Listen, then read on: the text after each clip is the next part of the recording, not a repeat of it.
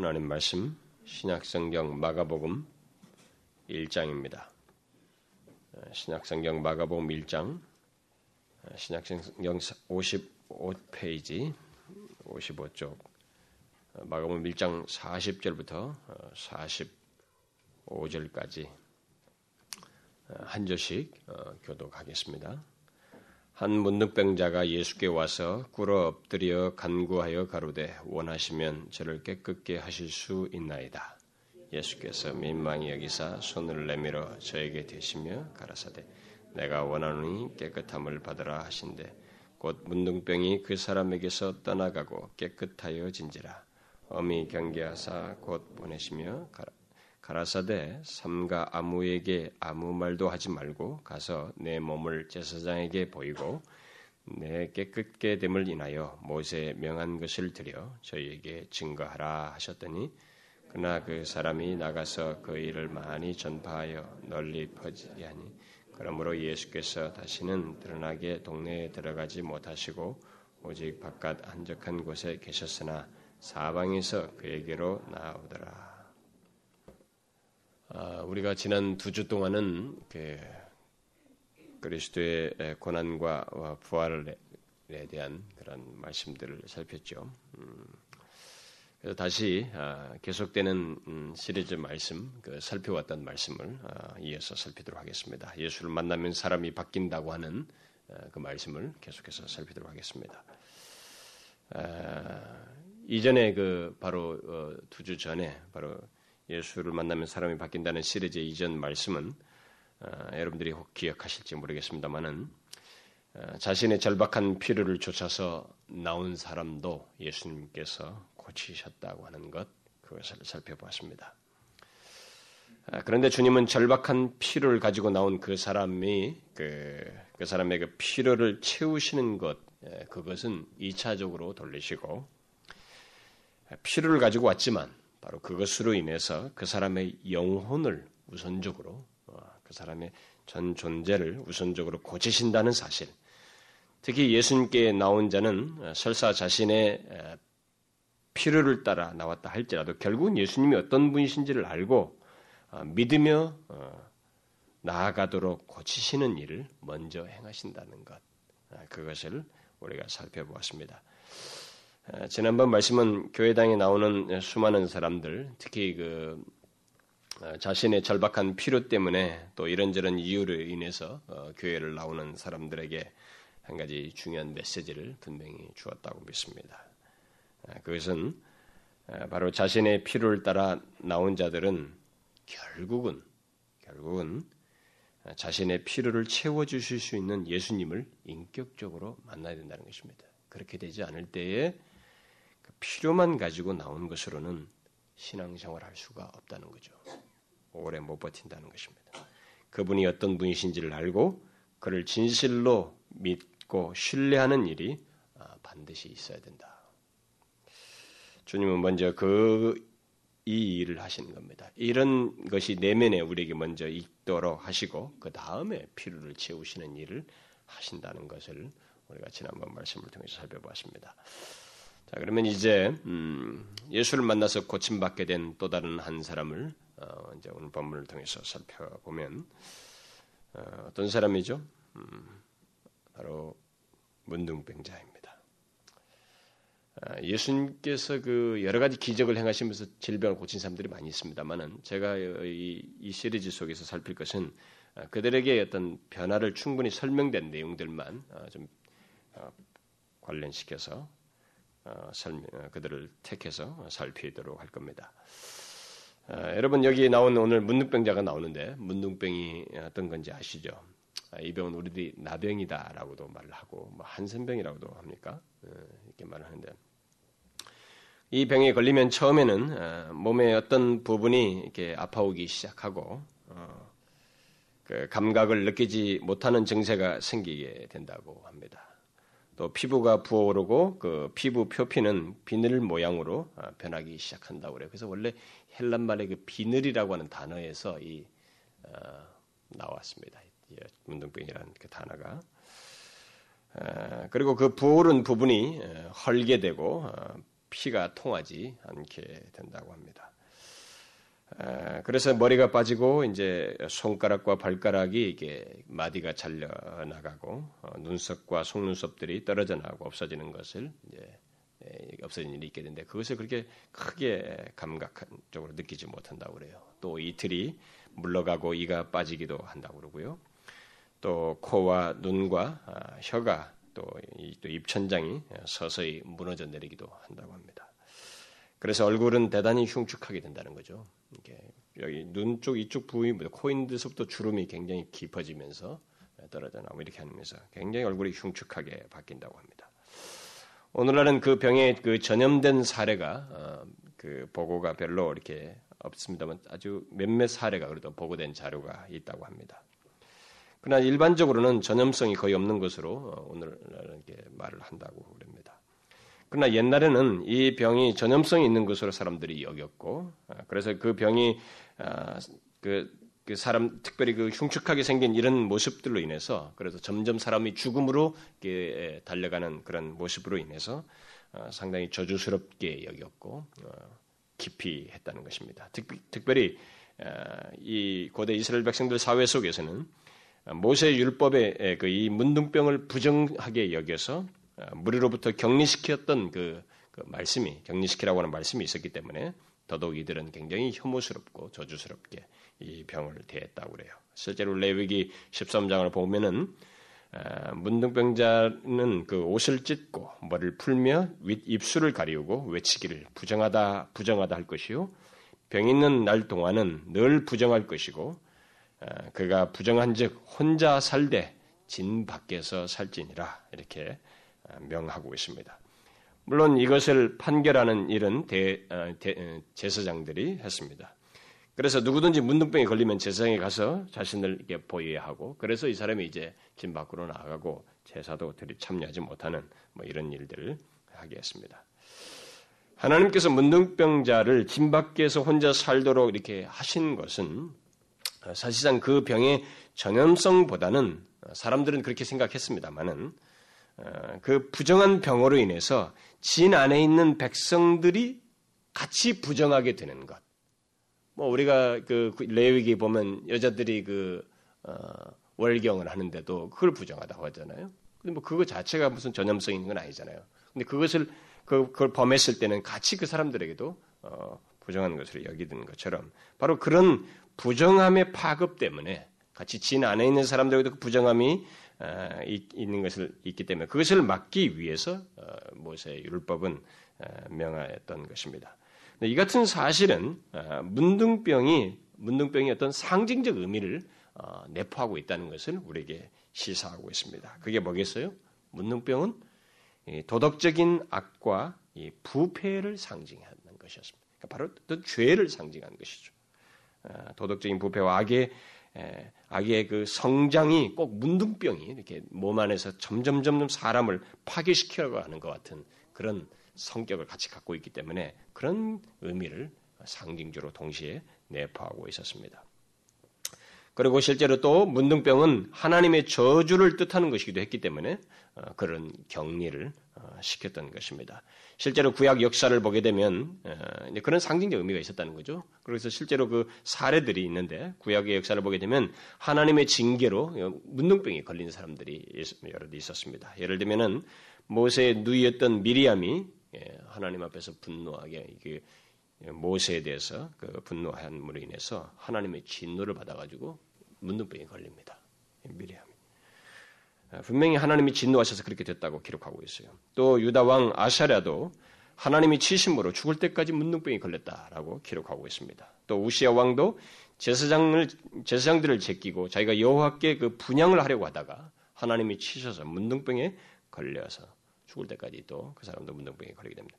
이렇게 역사 속에서 하나님의 진노로 문둥병에 걸린 사례들이 있었기 때문에 문둥병은 이스라엘 사람들에게 있어서 하나님의 저주를 상징하고 또 이런 도덕적인 악을 상징했습니다. 이 어, 죄를 상징했던 것이죠.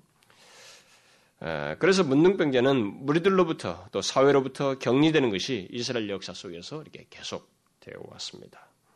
심지어 이스라엘 백성들은 그런 전통 속에서 자꾸 추가적인 항목들을 만들어 가지고 더 이렇게 심한 그런 룰들을 만들었습니다. 그래서 이 마주 대하기만 해도 자기가 마치 부정하게 자기를 부정하게 된 것으로 여기는 그래서 마주 대하는 것조차도 그것을 봤다. 예, 마주 대했다고 그래가지고 그것 때문에 자신을 부정하게 여기는 이런 행동까지 역사 전통 속에서 만들어지기도 했습니다. 자, 오늘 본문은 바로 그렇게 취급을 받고 있던 한 문둥병자가 예수님께 나온 얘기입니다.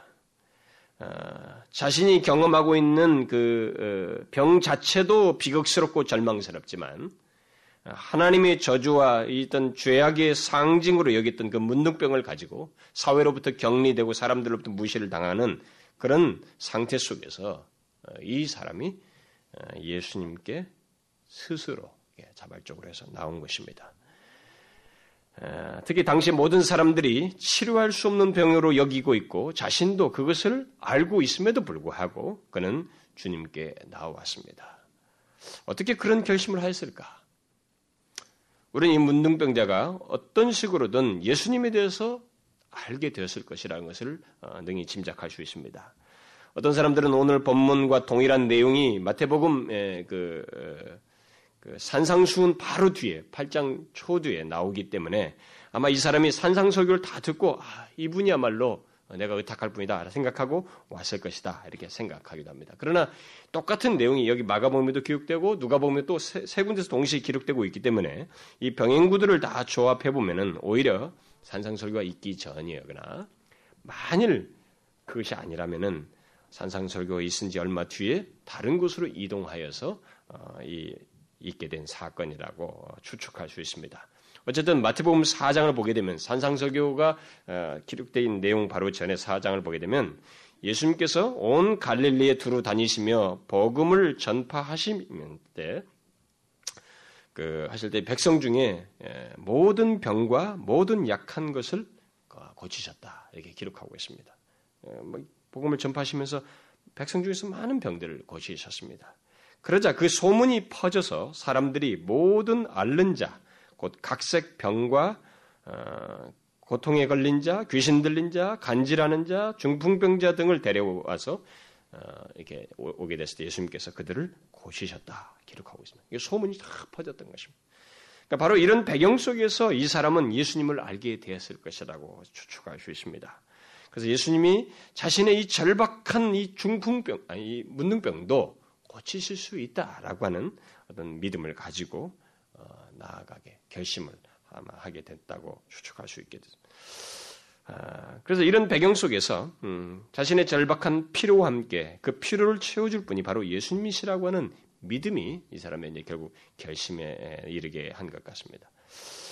결국 우리는 이 사람이 예수님께 찾아온 이유 어, 두 가지를 여기서 발견하게 됩니다. 우리는 이 예수를 만나면 사람이 바뀐다고 하는 사람들에서 공통적으로 여기서 발견하게 될 것이에요. 뭐 이전에도 발견했습니다만은 예외 없이 이 사람에게서도 어, 두 가지 이유를 발견하게 됩니다. 여러분들 모두 한번 생각을 해보시 좋겠어요.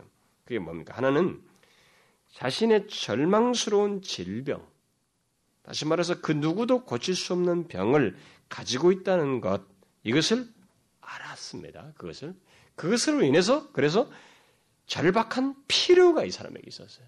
너무 자기 자신이 정말 도움이 필요하다. 아, 구원이 필요하다. 누군가 나를 도와줘야 한다는 이런 절박한 필요가 이 사람에게 있었습니다. 그게 한 가지고 또 다른 하나는 자신의 그 절망스러운 모습, 곧 그 누구도 고칠 수 없는 질병을 다른 분이 아니라 바로 예수님이 고치실 수 있다고 하는 믿음 또는 그분이 필요하다는 의식이 이 사람에게 있었습니다. 이 두 가지가 있었어요. 우리는 이 두 가지를 예나 지금이나 예수님을 만나서 변화되고 구원받는 사람들에게서 어느 시점에든지 그들이 공통적으로 갖게 되는 것을 보게 됩니다. 뭐 처음에 왔다가 예수를 믿는 가정에서 어느 시점에든 반드시 두 가지가 다 공통적으로 있게 되는 것을 보게 됩니다. 물론 하나님 편에서 주권적으로 어떤 사람을 찾아가셔서 구원하시는 일도 있지만 이 두 가지 내용은 예수를 만나서 고침받고 구원받는 대부분의 사람들에게서 공통적으로 발견하게 되는 내용입니다. 아, 지금도 어떤 사람이 예수님을 진실로 만나는 시점은 어떤 사람이 교회당에 나와서 어떤 누군가 나와서 예수님 만나는 시점은 바로 이 두 가지를 배경적으로 아, 가지고 있습니다. 두 가지가 그들에게 배경적으로 있어요. 아, 예수님 당시에 예수님 믿었던 사람들이 어, 그 주로 보면은 어, 어떤 사람들이 죄인들이었습니다. 우리가 이제 그런 과거의 사례로부터 지금도 사례를 똑같습니다만은 과거의 사례부터 보게 되면 예수님을 주로 믿었던 사람들은 죄인들이었어요. 세리, 장기들, 각종 병자들, 그야말로 권고한 영혼들이었습니다. 그런 것들을 지각하지 못하고 자기는 잘났다고 괜찮다고 생각하는 사람들은 예수를 못 만났어요. 못 만났습니다. 근데 이것은 지금도 마찬가지입니다.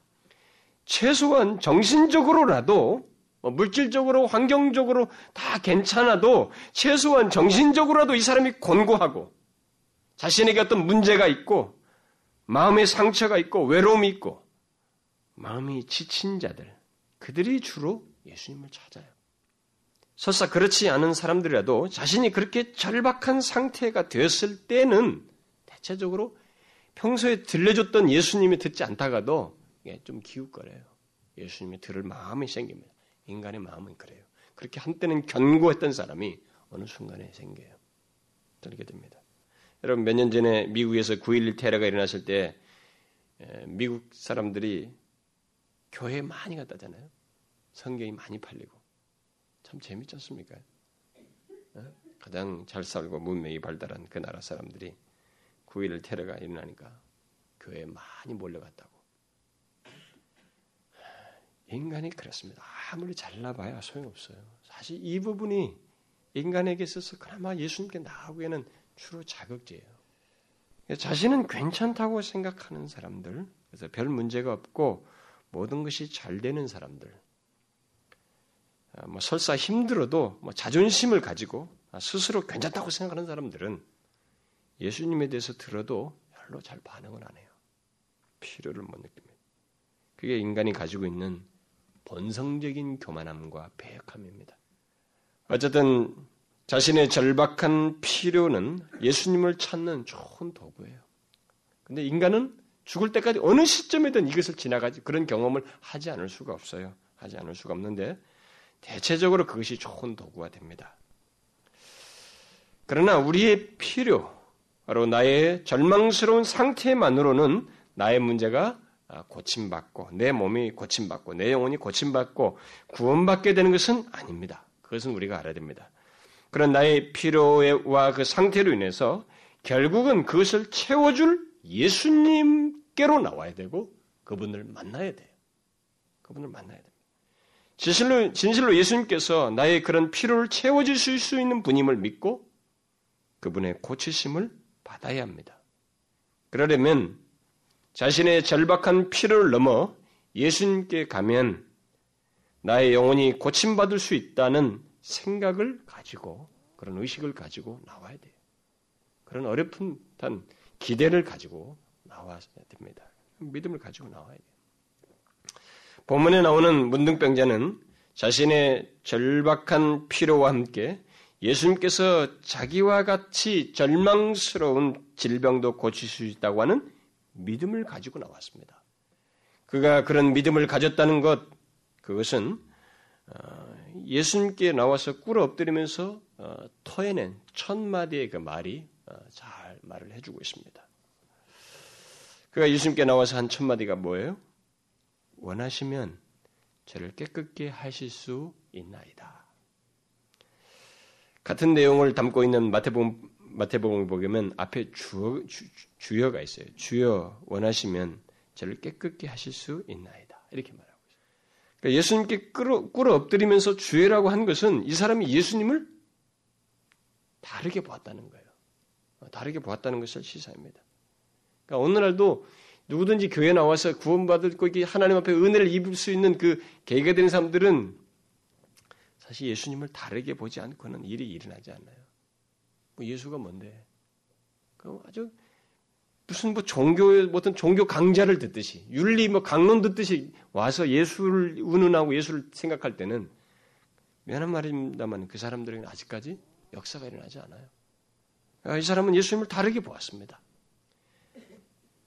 특히 그가 예수님께 원하시면 저를 깨끗게 하실 수 있나라고 있나이다라고 한 말은 그가 예수님의 능력에 대해서 들어서 또는 뭐 보아서든 이게 자기가 알고 있는 것을 훨씬 넘어서 그 능력을 믿었다는 것을 시사해 줘요. 잘 보시면 이 문둥병자는 예수님께 가능성을 묻지 않았습니다. 그 차이를 좀 아셔야 됩니다. 예를 들어서 할 수 있사옵거든 나를 낫게 해 주십시오. 당신이 하실 수 있으시면 저를 좀 낫게 해 주십시오. 이렇게 말하거나 또는 나를 낫게 하실 수 있습니까?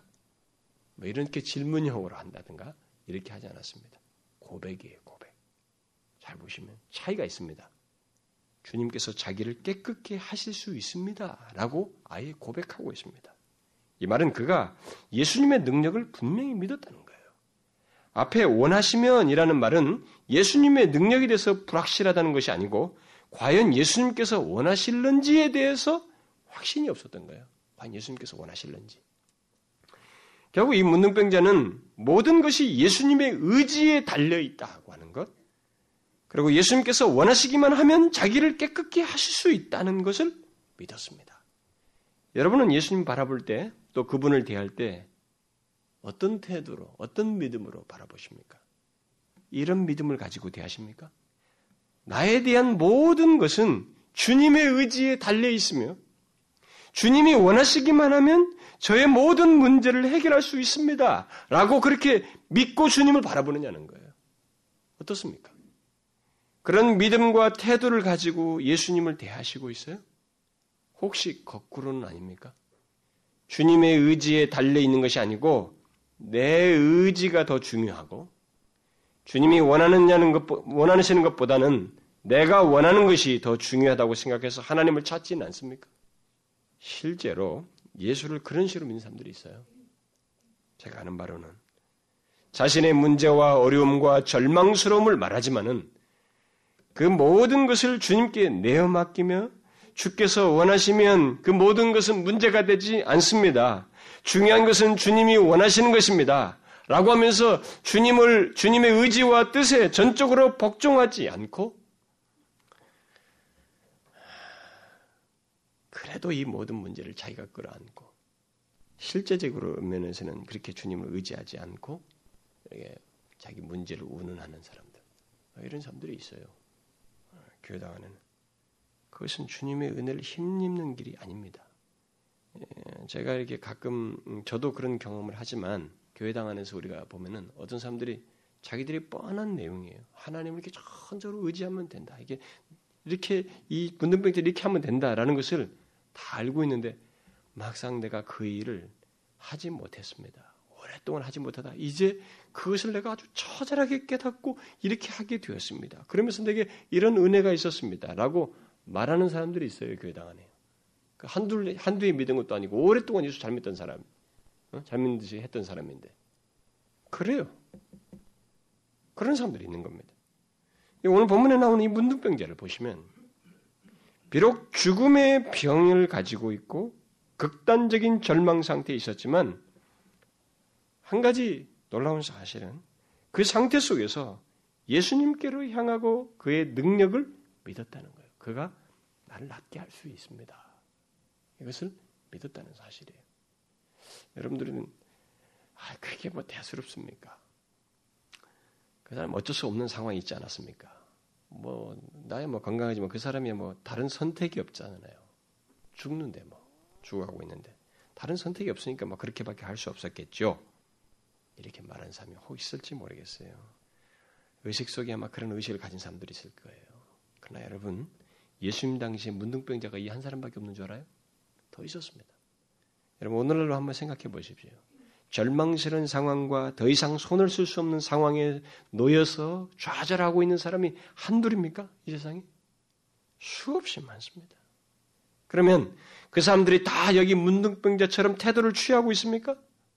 모든 것이 예수님의 의지에 달려 있으며 예수님만 원하시면 자신의 인생은 새로워질 수 있다고 자신의 문제가 해결될 수 있다고 또 자신의 몸을 고칠 수 있다고 전적으로 주님을 믿고 의탁하느냐는 거예요. 그렇습니까? 그렇지 않습니다.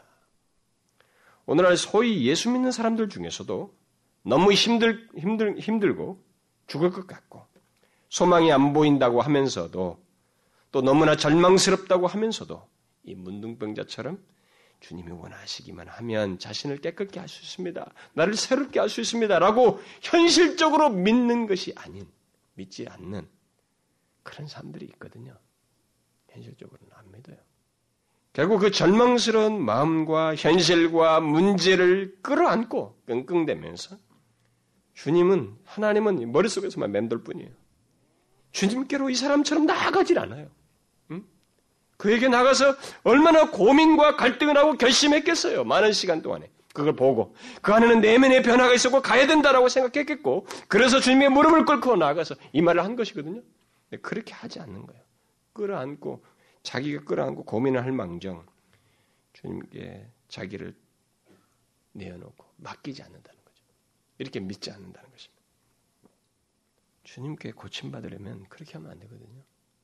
예수님에서 고침받으려면 아무리 세상이 포기하고 사회가 자기를 격리시키고 소망 없는 문제와 상태에 있다 할지라도 주님께서 원하시기만 하면 깨끗게 할 수 있습니다 라고 믿고 나아가야 되는 거예요. 이런 믿음이 있어야 돼요. 아, 그 너무 도박 같은데요.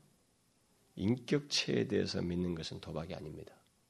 하나님의 아들 그분이 그렇게 하실 수 있음을 믿고 나아가야 고침을 받을 수 있는 거예요. 본문과 동일한 내용을 기록한 누가는 누가복음 5장에서 그 사람은 의사 아닙니까? 그래서 의사답게 이 사람의 질병 상태를 좀 더 정확히 묘사하고 있습니다. 그가 온몸에 문둥병이 들렸다. 온몸에 문둥병. 다른 사람은 이런 묘사 안 하는데 자기는 의사니까 좀 아무래도 그렇게 정확하게 보겠죠. 온몸에 문둥병이 들렸다 그래요. 그 말은 이 사람의 문둥병의 진행 상태가 초기가 아니고 말기라는 겁니다. 그런데 중요한 것은 나의 상태가 어느 정도이냐, 내가 어느 정도 망가져 있느냐, 얼마나 심한 상태이냐가 아니고 이 문둥병자의 고백대로 주님이 원하시는 것이에요. 주님이 원하시는 것. 주님만 원하시면 깨끗게 될 수 있습니다라고 하는 믿음이에요. 여러분은 이런 믿음을 가지십니까? 이렇게 믿으세요. 이런 믿음을 가지고 예수님을 찾습니까? 진실로 주님께서 그러실 수 있음을 믿어요? 실제적으로, 현실적으로. 여러분 어떻습니까? 고침받는 사람은 이렇게 믿는 사람만 고침받아요. 미안한 말이지만. 이런 믿음이 있어야 돼요. 이렇게 믿어야 됩니다. 결국 예수님에 대해서, 예수님 자신에 대한 이런 믿음과 신뢰를 갖지 않고는 예수님과 인격적인 교제, 만남, 그를 통한 치료, 변화가 일어나지 않습니다. 그분을 그렇게 믿어야 돼요. 지금이라도 마찬가지예요. 지금이라도 예수 그리스도께서 나를 그렇게 주님이 원하시기만 하면 내 문제를 고칠 수 있습니다라고 믿는 사람은 고침 받습니다. 지금도 마찬가지예요. 그런데 지금도 이때 당시도 문둥병자 이 사람이 외에도 다른 사람이 있었지만 설마 그 사람이 하겠나 말이지. 이렇게 하면서 안 가는 사람들처럼 오늘에도 막 그렇게 해도 되겠어? 정말 그렇게 하실까? 이러면서 주님을 믿지 않는 사람은 고침받지 못하는 거예요, 여러분. 그게 불신, 그게 원인이에요. 그러면 과연 주님께서 이 사람을 어떻게 고치셨을까? 응? 어떻게 고치셨을까? 사회가 격리시키고 모든 사람이 기피한 이 사람, 살아있는 것 같지만은 사실상 죽은 사람이나 다를 바 없는 이 사람을 주님께서 어떻게 고치셨을까? 참 주님은 고치시는 분이십니다. 예, 저를 보면 먼저 이 사람을 민망히 여기셨다라고 말하고 있습니다. 제일 먼저 행동이에요. 주님의 행동. 그 말은 다른 말로 하면 마음이 감동되셨다는 것입니다. 좀더 설명하자면 아, 연민하시며 불쌍히 여기셨다는 것입니다. 아, 불쌍히 여기시는 그런 마음을 가지셨다는 것입니다. 이 문둥병자가 고침받게 되는 첫 번째 역사는 바로 주님께서 그를 불쌍히 여기신 거예요. 이것을 우리가 잘 아셔야 됩니다. 이걸 건너뛰면 안 돼요. 저는 여러분들이 이런 사실을 알고 있는지 모르겠어요. 주님께서 사람을 고치실 때, 우리들을 고치실 때, 우리를 죄에서 구원하시기 위해서 먼저 우리를 연민하시는 마음, 불쌍히 여기시는 마음을 가지셨다는 사실을 알고 있는지 모르겠어요. 그게 여러분 시작이었어요. 여러분과 제가 무슨 잘나서 그런 거 아니고 하나님이 불쌍히 여기셨기 때문에 우리가 그 가운데서 주님을 알게 되고 구원을 받게 되고 예수를 알게 되는 거예요. 이게 출발입니다. 하나님 편에서. 우리에게 어떤 고침받고 구원받게 되는 첫 출발은 하나님 편에서 우리를 불쌍히 여기셨다는 것입니다. 여러분들이 마테마가 누가 요한을 잘 이렇게 살펴보시면서 예수님께서 죄인들과 이 병자들을 고치시고 구원하실 때 그들을 향해서 연민의 마음을 가지시고 그런 마음을 가진 것을 드러내시는 행동들을 한번 쫙 뽑아보세요. 굉장히 많습니다. 놀라울 정도로. 단어가 많은 게 아니라 그런 행동들이 굉장히 많아요. 그런데 그 모든 내용 속에 한 가지 발견되는 것은 어떤 사람이든지 예수님에 의해서 몸이 회복되고 구원받는 그 일의 시작이 사실상 예수님께서 그를 연민하신 것에서부터 불쌍히 여긴 것에서부터 시작됐다는 것을 발견하게 됩니다. 그러니까 사람들이 뭔가 움직이지만 사실 그 사람의 실제적인 고침받는 것과 구원받는 역사는 주님 편에서 연민을 가지신 것이 시작이에요. 이게 구체적인 작업입니다. 우리는 이 사실을 잘 기억해야 됩니다. 우리들의 그 영혼이 고침받고 몸의 질병이 고침받고 또 어떤 그, 그 문제와 절박한 그 현실에서 어, 벗어날 수 있게 되는 해결되게 되는 그 길은 주님께서 우리를 불쌍히 여기심으로 된다고 하는 사실을 알고 그것을 구할 수 있어야 됩니다. 이 사람이 원하시면이라는 말 속에는 그런 뉘앙스도 다분히 담겨져 있어요. 그래서 그것에 따라서 연민하신 거거든요. 혹시 여러분 중에 어, 제가 이렇게 말하니까 뭐 아, 주님께서 뭐 우리를 불쌍히 여기지 않으면 안 된다 이런 말을 하니까 조금 기분 나빠하고 좀 거북스럽게 여기는 사람이 혹 있을지 모르겠어요. 주님께서 나를 불쌍히 여겨야 내가 회복되고 고침받고 구원받게 된다고 하니까 아, 뭔가 좀 자존심 상하는 거. 만약 그렇다면 그 사람은 주님이 어떤 분이신지를 몰라서 그래요. 이 사람처럼 그분은 나를 고치실 수 있는 분이시다라고 하는 정도라도 그분에 대한 이해가 생기면 그게 그런 태도가 자연스럽게 생길 텐데 아직까지도 예수 알기를 같지 않은 거예요. 그냥 내가 뭐 힘써 줘서 내가 원하고 내가 선택해서 믿는다 이렇게 생각하고 있는 거예요. 그분을 너무 모르고 있는 것입니다. 예나 지금이나 사람들이 왜 예수님께 자신을 내어 맡기지 못하고 또 그를 통해서 고침받지 못하는 줄 아십니까? 그것은 그들이 주님으로부터 연민을 받을 필요가 없다고 생각하기 때문에 그래요. 자신들은 주님, 하나님께서 자기를 불쌍히 여길 대상이 아니다고 생각하기 때문에 그렇습니다. 내가 뭐가 부족하며 무슨 문제가 있길래 무슨 나를 불쌍히 여긴다는 거야. 나는 그럴 필요 없다. 그렇게 생각하면서 주님께 나오기 꺼려하는 것입니다. 그러니까 구원 못 받아요. 그러나 인간은 하나님의 인자와 연민, 곧 그분께서 먼저 베푸시는 은혜가 아니면 그 누구도 구원받을 수 없습니다. 이것을 아셔야 됩니다. 이것을 인정하는 자가 결국은 주님의 은혜를 힘입어요. 이것을 알지 못하면 그 어떤 고침도 받을 수가 없습니다. 이 문둥병자가 고침받을 수 있는 근거는 그가 어떻게 해서가 아니고 그가 뭐 겸손히 나와서가 아니고 실제적인 고침받는 역사는 주님께서 그를 불쌍히 여기셨기 때문이에요. 그것이 이 문둥병자가 고침받게 된 첫 번째 근거입니다. 그 다음 주님께서 이 문둥병자를 고치시기 위해서 취한 행동은 세상이 버리고 사회가 격리시킨 그 사람, 그리고 온몸에 문둥병이 번져 있어서 기꺼이 다가가길 꺼려하고 만지면 전염되는 줄 알고 다 두려워 기피하고는 그 사람에게 손을 대셨다는 거예요. 손을 대셨다는 것입니다. 이건 굉장히 파격적인 행동입니다. 굉장한 행동이에요. 그런 모든 사람이 가까이 하지 않고 피하는 사람을 지금 특히 그 병이 전염될까봐 두려워하는 그 사람에게 심지어 마주대하면 전통적인 규례 속에서 마치 자기가 부정해지는 것처럼 생각하는 그런 분위기 속에서 주님은 그의 몸에 기꺼이 손을 대셨습니다. 무엇을 말합니까? 주님은 자신이 고치시려는 자의 상태와 처지에 조금도 개의치 않는다는 것입니다. 이것을 아셔야 됩니다. 주님은 우리는 이렇게 생각해요. 내가 너무 더러워서 난 나 같은 사람이 이렇게 말하는데 그분께 나오기만 하면 주님은 우리의 더러움에 개의치 않아요. 손을 대십니다. 이걸 알아야 됩니다. 이 세상 모두가 기피하는 사람이라 할지라도 또 사회 전체가 버리고 격리시키는 사람이라 할지라도 또 혐오스러운 질병에 걸려 있고 전염성이 있는 사람이라 할지라도 주님은 자기에게 나오는 자들을 기꺼이 맞아주시고 그의 질병과 추함과 모든 더러움을 기꺼이 고쳐주십니다. 여러분 이 사실 알고 있어요? 우리 주님이 그런 분이시라는 것을 알고 있느냐는 것입니다. 그는 이 세상에서 죄악의 질병으로 여기는 문둥병도 기꺼이 피하지 않고 손을 대신 분이십니다. 이것을 이런 행동을 마태는 아주 정확하게 묘사하고 있어요. 그것은 그들을 만짐으로 자신이 다 짊어지는 행동이다. 그 십자가에서 이룰 일을 하고 있는 거예요. 그걸 성취하는 것이다.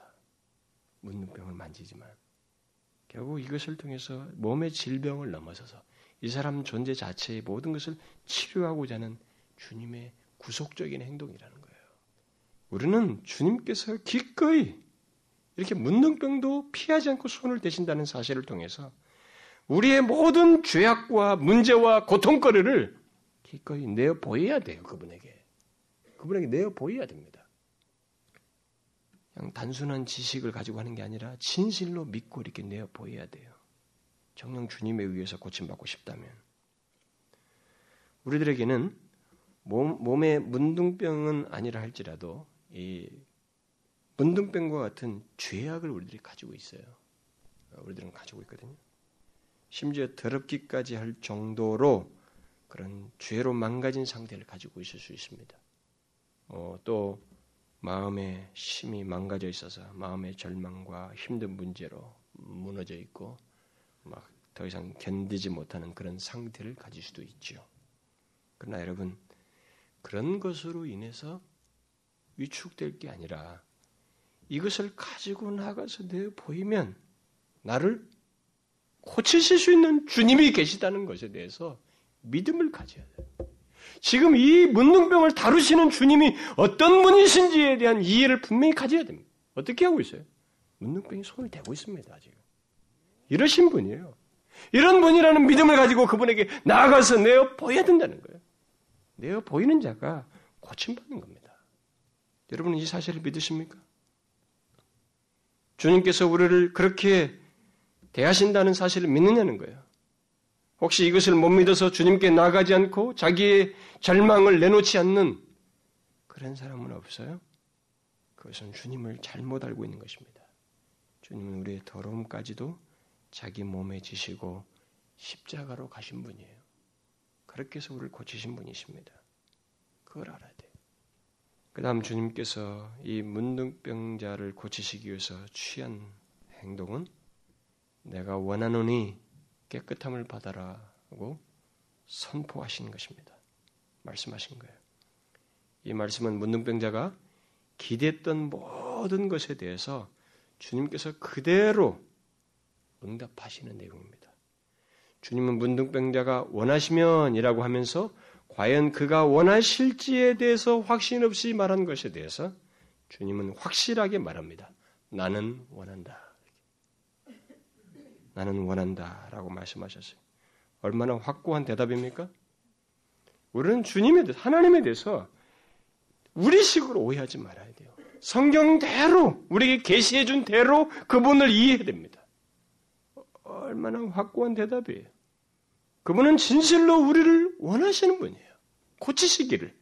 더러워도 최악이랄지라도 고치시기를 원하십니다. 자신에게 나와서 고쳐달라고 하는 자에게 주님은 고치시기를 원하셔요. 그분이 그게 그것이 그분의 심정이에요. 하나님의 마음입니다. 그분은 인색한 분이 아닙니다. 예수님에 대해서 불평하는 사람들은 예수님을 자꾸 인색하다고 생각해요. 그것은 예수님이 인색한 게 아니라 자기 마음이 벌써 삐뚤어져서 그런, 그런 말 하는 거예요. 아, 욕심에 가득 차 있거나 자기 중심적으로 이기 때문에 그렇게 보여요. 그 사람에게는 항상 예수 하나님이 그런 분들밖에 안 보이는 거예요. 이 사람처럼 전적으로 그분의 의지에 의지에 맡길 정도의 신뢰를 가지고 나올 때는 아, 그분은 인색한 분이 아니에요. 주님은 머뭇거리지 않습니다. 자신의 의지를 구하는 자에게 전적으로 자신의 의지를 믿고 구하는 자에게 머뭇거리지 않고 나는 원한다라고 말씀하십니다. 그리고 실제로 깨끗게 하십니다.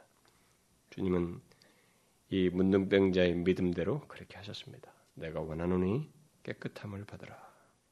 주님은 우리의 믿음을 절대로 저버리지 않습니다. 여러분과 제가 어떤 상황이든 정말로 주님을 신뢰하면 이 믿음은 저버림을 당하지 않습니다.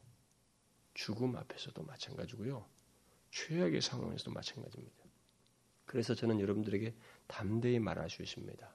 실험해 보셔요. 여러분의 믿음을 실험해 보시라고. 정말로 하나님께서 내 믿음을 저버리시는지 저버리지 않는지 실험해 보시라는 거예요. 하나님은 저버리지 않습니다. 이 사람이 어떻게 됐어요? 정확히 그 결과가 묘사되고 있잖아요. 어떻게 됐어요? 문둥병이 그것도 곧 곧 문둥병이 그 사람에게서 떠나가고 깨끗게 됐다. 이 곳은 즉시로라는 말이에요. 즉시로 문둥병이 그 사람이 떠나가고 깨끗게 되었다라는 말. 얼마나 놀라운 고침입니까? 우리는 이 사람이 뭐 이거 세 사람의 기자가 동시에 다 기록했으니까 얼마나 또 사실적이에요. 마태, 마가, 누가가 다 기록한 사건인데 우리는 이 사람이 몸만 고침받았다고 생각하면 안 됩니다. 복음서에서 주님께서 누군가의 몸을 고치셨을 때 그것은 일반적으로 그의 전인격을 고쳤다는 것을 시사합니다. 뭐 몸만 고치기 부분적으로 고치시지 않아요 주님은요. 그 사람 전인격을 고쳤다는 것을 동시에 내포하는 것입니다. 결국 그래서 문둥병이 상징하는 죄와 도덕적인 부패와 저주 또한 고치셨다는 것을 의미합니다. 그래서 상하고 왜곡된 그의 전인격을 고치신 거예요, 함께. 예수님의 고치심은 바로 그런 특성을 갖습니다. 우리를 만나서 고치실 때 우리를 새 사람이 되게 하시죠. 우리의 전인격을 고치십니다. 그러므로 예수님을 만나면 사람이 껍데기가 바뀌는 것이 아니고 그의 전인격이 바뀌는 거예요. 전 존재가 바뀌는 것입니다. 우리는 이 사람이 진실로 새롭게 됐다는 것을 뒤이어서 보게 됩니다. 사람들이 어, 피하고 자신도 사람들을 피했지만 이제는 어떻게 돼요? 자기도 안 피하고 사람들도 사람들 속으로 들어가고 있습니다. 그렇죠? 자신이 사람들 속으로 들어가요. 들어가서 뭘 합니까? 예수님께서 자기 초기 사역 중에서 이 고치신 것을 말하지 말라고 그랬거든요. 왜냐하면 제약되니까. 아, 제약받고 벌써 제약받았잖아요. 그래서 변두로 나왔죠. 그 제약받는 것 때문에 말하지 말라고 그랬습니다. 아직 당부했는데도 이 사람이 근데 제사장이 보이는 것은 제사장이 이 문둥병을 판결하거든요. 공동체에 들어올 수 있는 것 그리고 제사를 드릴 수 있는 것 이걸 다 판결하기 때문에 그 사람에게만 보이고 말하지 말라고 그랬는데 말하지 않을 수가 없어요. 왜? 자신에게 새 생명을 줬거든요. 문둥병자에서 이 상태를 한번 생각해 보라고요. 엄청난 변화 아니겠어요? 자신의 인생을 바꾸신 예수님이에요. 말하지 않을 수가 없었습니다. 자신에게 일어난 일을 말하지 않을 수가 없었어요. 그래서 뭐예요? 많이 전파했다고 그래요. 여기 많이는 이 사람이 얼마나 역동적으로 자기에게 생긴 일을 증거했는지를 말해주는 것입니다. 온몸이 문둥병에 걸린 상태에서 이렇게 사람들 속으로 들어가서 깨끗한 몸으로 자신에게 생긴 일을 전하는 이 사람을 한번 비교해 보세요. 이 두 개의 그림을. 얼마나 큰 변화입니까? 사람이 새로워졌잖아요. 예수를 믿으면 이렇게 바뀌는 거예요. 껍데기 같은 이 그림입니다만 이 그림처럼 사람이 그렇게 바뀌는 거예요. 존재가 바뀌는 겁니다. 우리는 그것을 감지하는데 시간이 좀 더 될 수 있는데 하나님 편에서는 우리가 새롭게 바뀌는 거예요. 근데 이 변화의 중심에 누가 있어요? 바로 예수님이 있는 것입니다. 그래서 예수를 만나면 사람이 바뀌는 거예요. 아무리 최악의 상태라, 아무리 최악의 문둥병자라, 그 정도로 망가진 사람이라 할지라도 고침받게 되는 것입니다. 오늘날 이 세상에는 도덕적으로, 영적으로 문둥병에 걸린 사람들이 많습니다. 이 문둥병이 상징성을 가지고 있다고 그랬죠. 도덕적으로 영적으로 심하게 병드는 것이 바로 문둥병이에요. 그런 사람들이 이 세상에 많습니다. 그들은 그야말로 고칠 수 없는 질병을 가지고 있습니다. 아직 예수를 만나지 않는 사람들은 영적으로 문둥병자예요. 문둥병의 특성이 뭡니까? 그것은 안에서부터 썩기 시작하요 안에서부터 이 병이 활동해서 표피로 돌출되고 몸을 점점 무감각하게 만들고 손가락이 떨어져 나고 눈썹이 빠져도 그걸 크게 느끼지 못하지만 결국 치명적으로 되어가고 파멸로 내모는 그런 특성이 있잖아요. 바로 죄가 그렇지 않습니까?